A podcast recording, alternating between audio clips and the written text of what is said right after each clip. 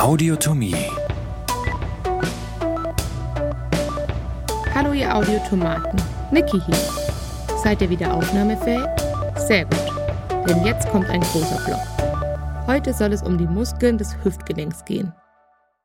Ich weiß, die ganzen Muskeln sind auf den ersten Blick kaum zu schaffen. Durch Gemeinsamkeiten und die Einteilung in verschiedene Gruppen lässt sich die Hüftmuskulatur allerdings ganz gut lernen. Gebt euer Bestes, wir tun es auch.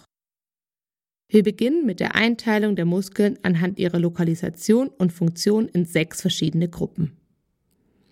Neben der Adduktorengruppe gibt es die lateral gelegenen Muskeln, die man nochmal in eine vertikale und eine horizontal verlaufende Gruppe unterteilen kann. Im Anschluss sprechen wir über die Gruppe der inneren Hüftmuskulatur sowie die ischiochorale Muskulatur. Am Ende dieses Kapitels erwartet euch dann die ventrale Muskelgruppe, deren Muskeln ihr vielleicht schon von unserem Track Kniegelenk kennt. Innere Hüftmuskulatur. Die innere Hüftmuskulatur. Dazu gehört eigentlich nur der Musculus iliopsoas. Dieser besteht aus zwei Muskeln, dem Musculus psoas major und dem Musculus iliacus. Der Musculus psoas major entspringt an der Seite der Wirbelkörper BWK 12 bis LWK 4 sowie an deren Bandscheiben in diesem Bereich. Zusätzlich hat er einen Ursprung an den Prozessi costalis aller Lendenwirbelkörper. Der Musculus iliacus entspringt an der Fossa iliaca. Beide Muskeln, also der Musculus psoas major und der Musculus iliacus, ziehen nach caudal und vereinigen sich zum Musculus iliopsoas. Dieser zieht dann durch die Lacuna musculorum unterhalb des Leistenbandes zum Trochanter minor. Was machen die zwei Muskeln jetzt aber? Beide Muskeln ermöglichen uns eine Beugung und Außenrotation im Hüftgelenk. Zusätzlich kann der Musculus psoas major, da er ja an der Wirbelsäule entspringt, die Wirbelsäule zur jeweiligen Seite beugen. Diese Bewegung wird im Fachterminus auch Lateralflexion genannt. Beide Muskeln werden vom Nervus femoralis und von direkten Ästen aus dem Plexus lumbalis innerviert. Ach übrigens, der Nervus femoralis verläuft zwischen den beiden Muskeln nach caudal und zieht auch durch die Lacuna musculorum. Nun aber im Detail. Ursprung Musculus psoas major. Processi costalis vom ersten bis fünften Lendenwirbelkörper und Wirbelkörperseitenflächen und Disci intervertebralis vom zwölften Brustwirbelkörper bis vierten Lendenwirbelkörper. Ursprung des Musculus iliacus, Fossa iliaca. Ansatz beider Muskeln, Trochanter minor. Funktion, Hüftgelenk, Flexion und Außenrotation. Und an der Wirbelsäule nur der Musculus psoas major, Lateralflexion. Innervation, Nervus femoralis und direkte Äste aus dem Plexus lumbalis. Neben dem Musculus iliopsoas gibt es noch den Musculus psoas minor. Dieser gehört theoretisch auch zu den inneren Hüftmuskeln, von dem werdet ihr aber höchstwahrscheinlich relativ wenig hören. Der ist nämlich nur bei jedem zweiten von uns vorhanden. Erste Gruppe schon erledigt. Super. Äußere Hüftmuskulatur, vertikale Gruppe. Nach der inneren kommt jetzt die äußere Hüftmuskulatur. Wie ich euch vorhin schon erzählt habe, lässt sich diese nochmal in eine tendenziell vertikal verlaufende Schicht und eine eher horizontal verlaufende Schicht unterteilen. Zu den fünf Muskeln der vertikal verlaufenden Gruppe zählen wir die drei Musculi glutei, also der Musculus gluteus maximus, der Musculus gluteus medius und der Musculus gluteus minimus. Die letzten zwei Muskeln dieser Gruppe sind der Musculus tensor fasciae latae und der Musculus piriformis.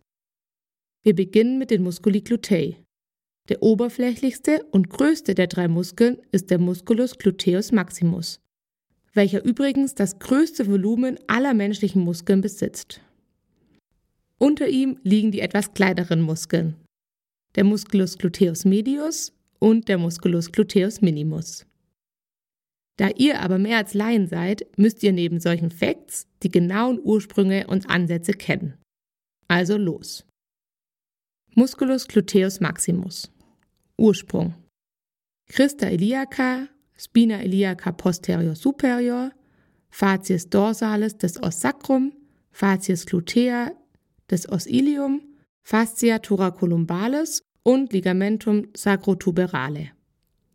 Ansatz Tuberositas glutei des Femur und über den Tractus iliotibialis in den Condylus lateralis tibiae. Funktion Extension, Außenrotation und Ab- bzw. Adduktion im Hüftgelenk. Innervation Nervus gluteus inferior aus L5 bis S2. Musculus gluteus medius und Musculus gluteus minimus. Die beiden sind in ihrem Verlauf und ihrer Funktion sehr ähnlich. Der Musculus gluteus minimus setzt jedoch etwas kaudaler an. Eigentlich direkt unterhalb des Ursprungs des Medius. Also ganz genau. Ursprung Facies glutea des Os ilium. Ansatz Trochanter major. Funktion Abduktion und lateraler Anteil Flexion und Innenrotation. Und der mediale Anteil Extension und Außenrotation. Innervation Nervus gluteus superior aus L4 bis S1. Musculus piriformis. Ursprung Facies pelvica des Ossacrum. Ansatz Trochanter major. Funktion Extension, Abduktion und Außenrotation im Hüftgelenk. Innervation direkte Äste aus dem Plexus sacralis L4 bis S2. Klinik Piriformis Syndrom. Ihr habt das doch bestimmt auch schon mal gehört. Eure Oma oder die eures Mitstudenten klagt über Schmerzen im Bereich des Gesäßes und erklärt lautstark: Ich habe Ischias. Ihr Arzt vermutet einen Bandscheibenvorfall. Das muss allerdings nicht immer sein. Bei einer Kompression des Nervus ischiadicus durch einen hypertonen, hypertrophierten oder kontrakten Musculus piriformis kann es lagebedingt zu einer Kompression des Nervens innerhalb des Foramen ischiadicum majus kommen. Das nennt man dann Piriformis-Syndrom. Musculus tensor fasciae late. Ursprung Spina iliaca anterior superior. Ansatz über den Tractus iliotibialis in den Condylus lateralis der Tibia. Funktion Flexion, Abduktion und Innenrotation im Hüftgelenk und spannt den Tractus iliotibialis. Innervation Nervus gluteus superior aus L4 bis S1. Begriffserklärung Der Tractus iliotibialis ist eine mehrere Zentimeter breite, sehnige Verstärkung der Oberschenkelfaszie, der Fascia lata, auf der lateralen Seite des Femurs. Der Tractus iliotibialis zieht bis über das Knie an die Außenseite der lateralen Tibiakondyle. Sowohl die Sehne des Musculus gluteus maximus als auch die des Musculus tensor fasciae latae strahlen in diese Sehnenplatte ein. Wozu das Ganze?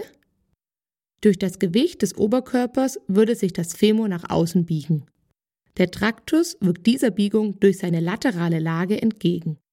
Das Ganze funktioniert nach dem Zuggurtungsprinzip. Das waren die vertikalen äußeren Hüftmuskeln. Weiter geht's mit den horizontal verlaufenden. Äußere Hüftmuskulatur, horizontale Gruppe.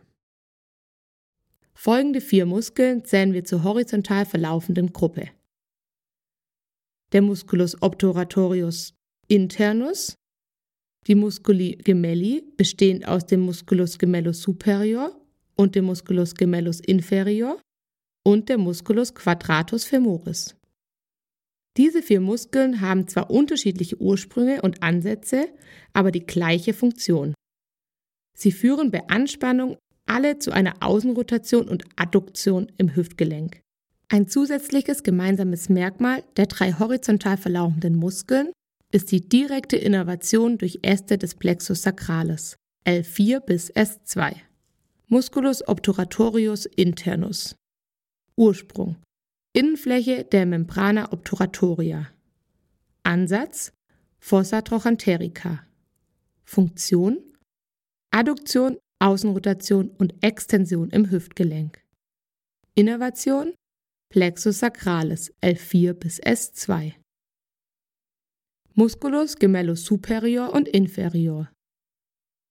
Ursprung Musculus gemellus superior an der Spina ischiadica, Musculus gemellus inferior am Tuber ischiadicum. Ansatz Fossa trochanterica. Funktion Adduktion und Außenrotation im Hüftgelenk.